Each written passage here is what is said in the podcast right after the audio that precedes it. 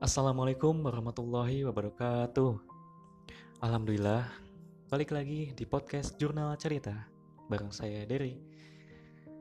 Di hari terakhir bulan suci Ramadan, sekaligus podcast terakhir saya yang bertemakan besarnya adalah cinta kebenaran yang di mana mengambil sudut pandang dari masalah mengapa masih banyak orang yang tidak mengikuti kebenaran. Dan saat ini di episode terakhir, saya akan membahas tentang hati yang keras, tertutup, atau mati.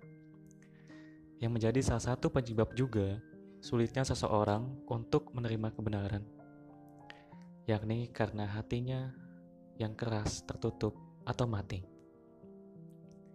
Ketika hati menjadi keras, tertutup, atau mati, akan mengakibatkan munculnya beberapa contoh sikap, di antaranya sulit menerima kebenaran, sulit tersentuh dengan kebesaran Allah, tidak termotivasi oleh pahala sebagai bentuk keridhaan Allah, meremehkan dosa, dan mudah mengerjakan dosa.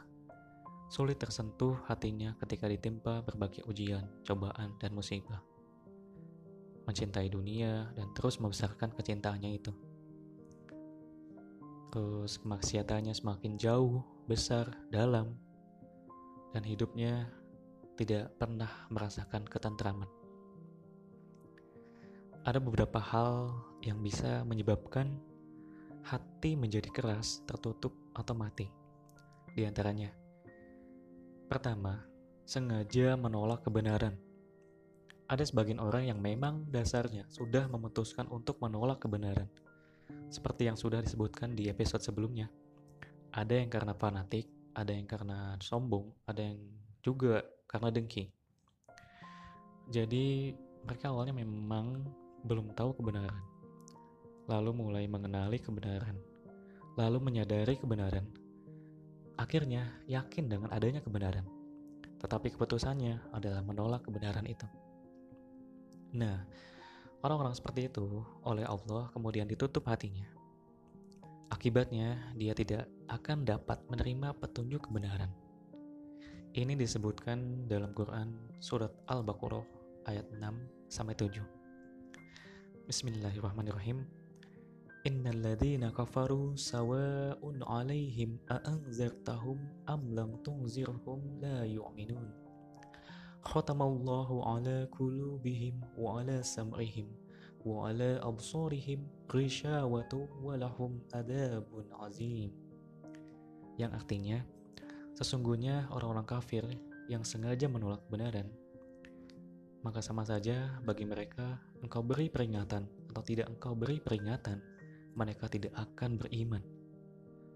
Allah telah menutup hati dan pendengaran mereka, dan penglihatan mereka pun telah diberi tirai penutup, sehingga mereka sangat sulit untuk melihat atau menerima petunjuk kebenaran, dan mereka nanti akan mendapatkan azab yang sangat berat. Orang-orang seperti itu tidak akan pernah mempan didakwahi dengan peringatan-peringatan.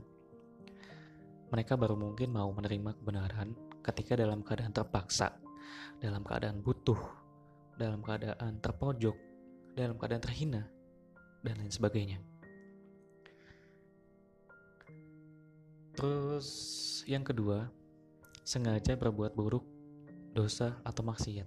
Ini bisa membuat hati menjadi keras, tertutup, atau mati.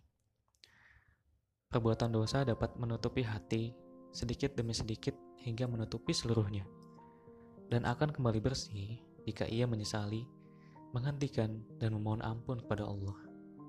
Ini dijelaskan oleh Rasulullah Wasallam dalam hadis yang diriwayatkan oleh Imam Ahmad dari Abu Hurairah. Sesungguhnya seorang mukmin itu apabila melakukan perbuatan dosa, terjadilah nokta hitam pada hatinya. Jika ia bertobat, menyesali dan berhenti, berusaha tidak mengulangi, serta memohon ampun kepada Allah, maka hatinya kembali bersih mengkilat. Dan apabila dia menambah-nambah terus dosanya, maka bertambah pula nokta hitam itu, hingga menutupi seluruh hatinya. Ketika seorang yang beriman terbiasa berbuat dosa, sampai-sampai hatinya tertutup, maka ia akan mudah meninggalkan nilai-nilai kebenaran. perilakunya menjadi mirip dengan perilaku orang-orang munafik. Perilaku orang munafik itu di antaranya mengaku beriman, tetapi membenci ajaran-ajaran Islam. Lalu yang ketiga, suka mengingkari janji. Ini bisa jadi penyebab juga mengapa hati bisa keras, tertutup, atau mati. Nah, terkait dengan poin ini, ada ayat yang menceritakan tentang kisah Bani Israel yang mengikat janji, sumpah kepada Allah untuk mentaati Allah dan nabinya. Tetapi kemudian mereka mengingkari janjinya dengan melanggar perintah-perintah Allah. Maka Allah menghukumnya. Salah satunya dengan menjadikan hati mereka menjadi keras. Ini disebutkan dalam Quran surat Al-Maidah ayat 13. فبما نقضهم ميثاقهم لأنهم وجعلنا قلوبهم قصية maka kami melakat mereka disebabkan mereka melanggar janjinya. Dan kami jadikan hati mereka keras, membatu. Ini juga memberikan gambaran bahwa jika seseorang suka mengingkari janji, maka itu akan menyebabkan hatinya menjadi keras dan sulit menerima kebenaran. Ini juga selaras dengan poin sebelumnya tentang orang yang suka berbuat dosa akan menyebabkan hatinya tertutup oleh kotoran dan sering sulit menerima petunjuk kebenaran.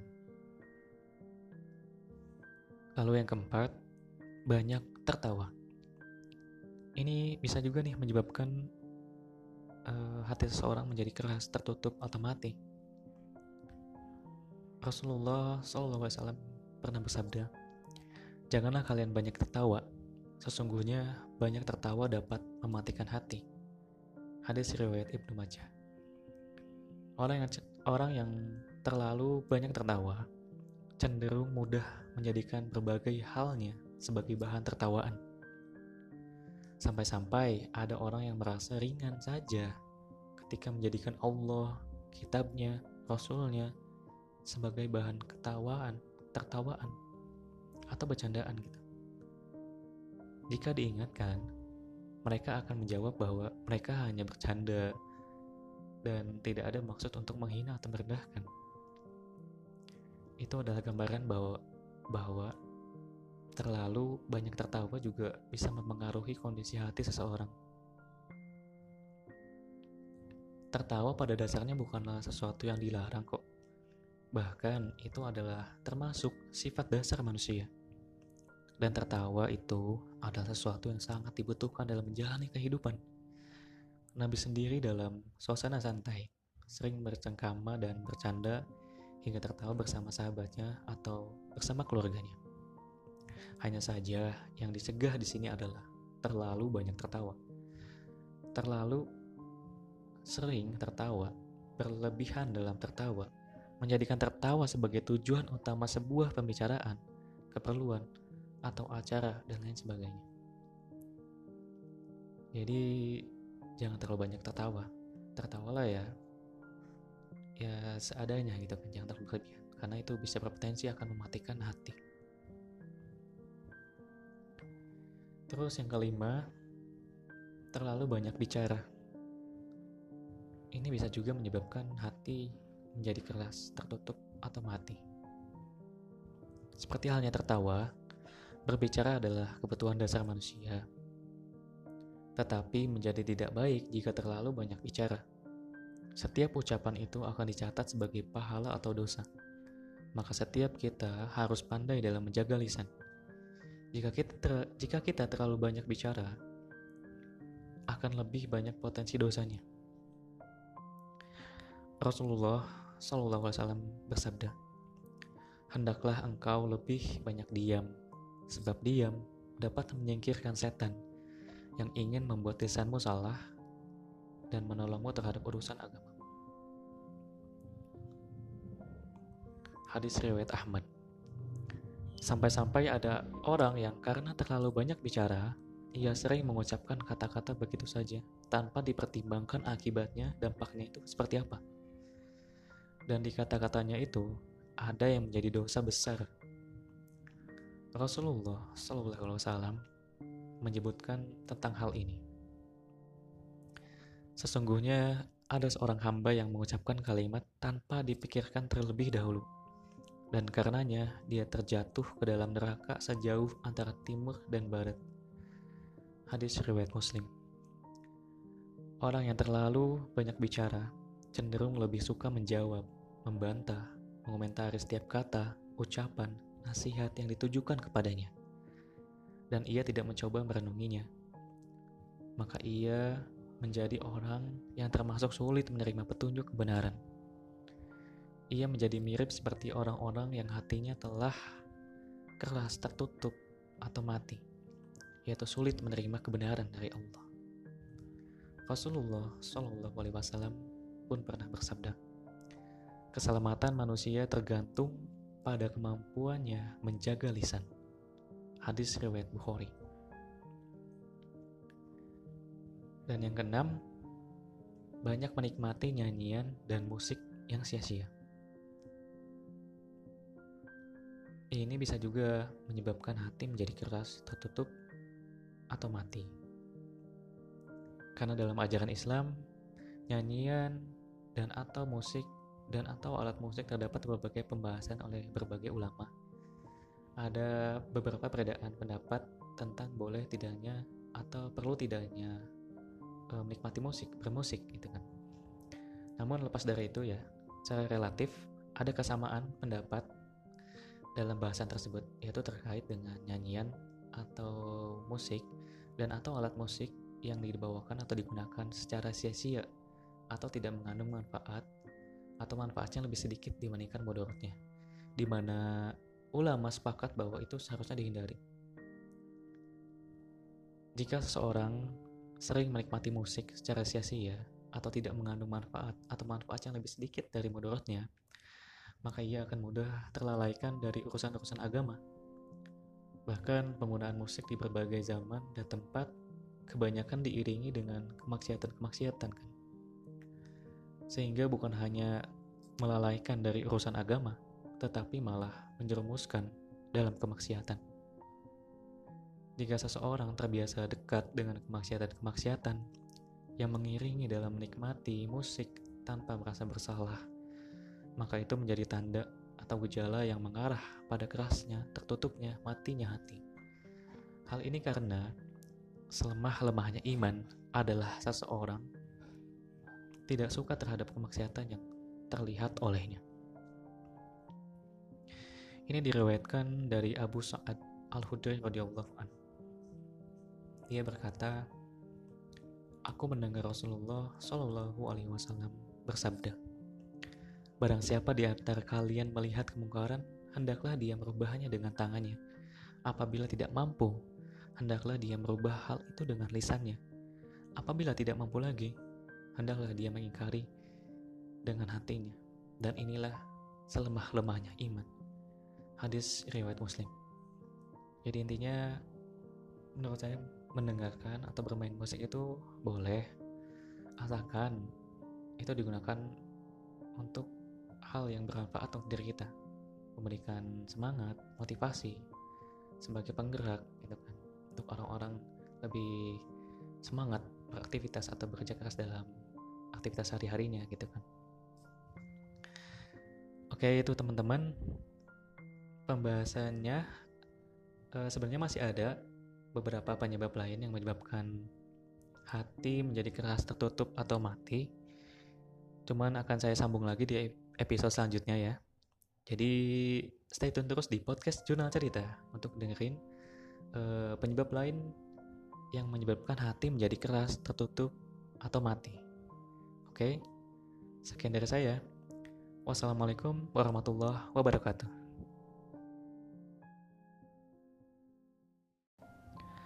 Assalamualaikum warahmatullahi wabarakatuh.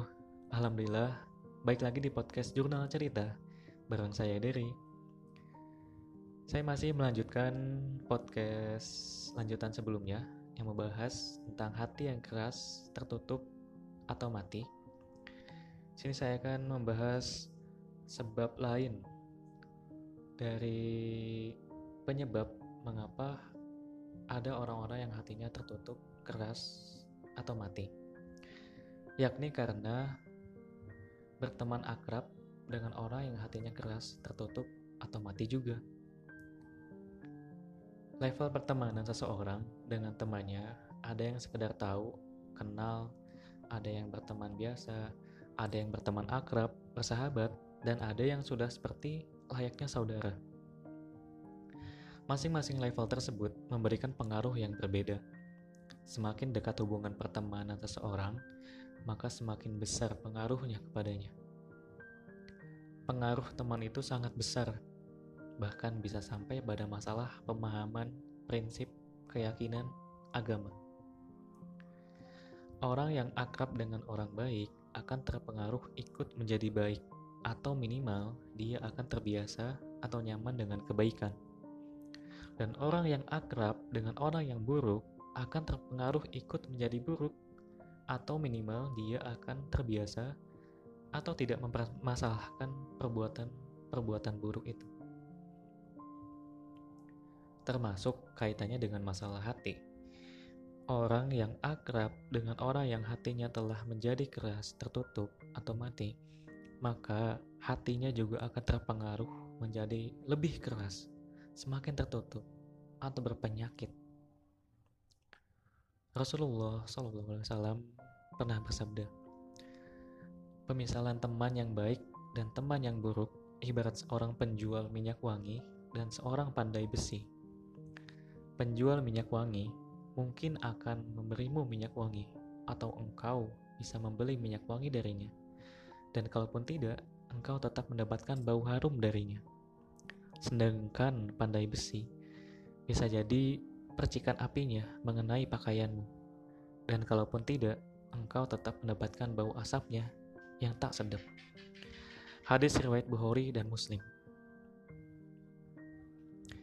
Bahkan Allah Subhanahu wa taala menceritakan dalam Al-Qur'an ada orang yang memilih menjadi kafir karena mengikuti kekafiran temannya.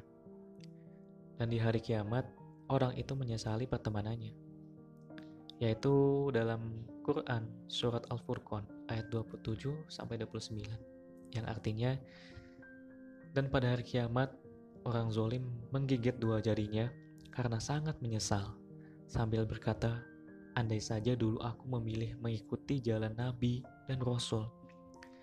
Dan betapa celakanya aku andai saja dulu aku tidak menjadikan si fulan yang sesat itu sebagai teman akrab. Sungguh, dia telah menyesatkan aku dari peringatan Al-Quran ketika peringatan itu telah datang kepadaku. Dan ternyata, setan memang adalah pengkhianat bagi manusia, yaitu setan menjanjikan, membisikkan keuntungan, tapi yang didapat hanyalah kerugian. Allahu alam. Itulah teman-teman mengapa hati yang keras tertutup bisa menyebabkan seseorang tidak mau mengikuti kebenaran. Dan semoga di pembahasan terakhir ini kita bisa mengambil hikmah untuk bisa lebih teliti lagi dalam memilih teman. Teman yang bisa saling mendewasakan, saling membantu, tolong menolong dalam jalan kebaikan dan kebenaran. Oke, ini jadi sekaligus podcast terakhir dari rangkaian pembahasan podcast yang tema besarnya tentang cinta kebenaran yang mengambil sudut pandang masalah mengapa masih banyak manusia yang tidak mengikuti kebenaran yakni karena pertama tidak mau berpikir kedua fanatik ketiga sombong keempat terlalu mencintai kesenangan dan keenam hati yang keras tertutup mati. Itulah di antara sikap-sikap yang menyebabkan manusia tidak mampu atau tidak mau mengikuti kebenaran. Maka kita harus membersihkan diri dari sikap dan sifat tersebut. Dan itu termasuk menjadi konsekuensi kita sebagai khalifah fil di bumi ini dalam menerima amanah ujian hidup di dunia.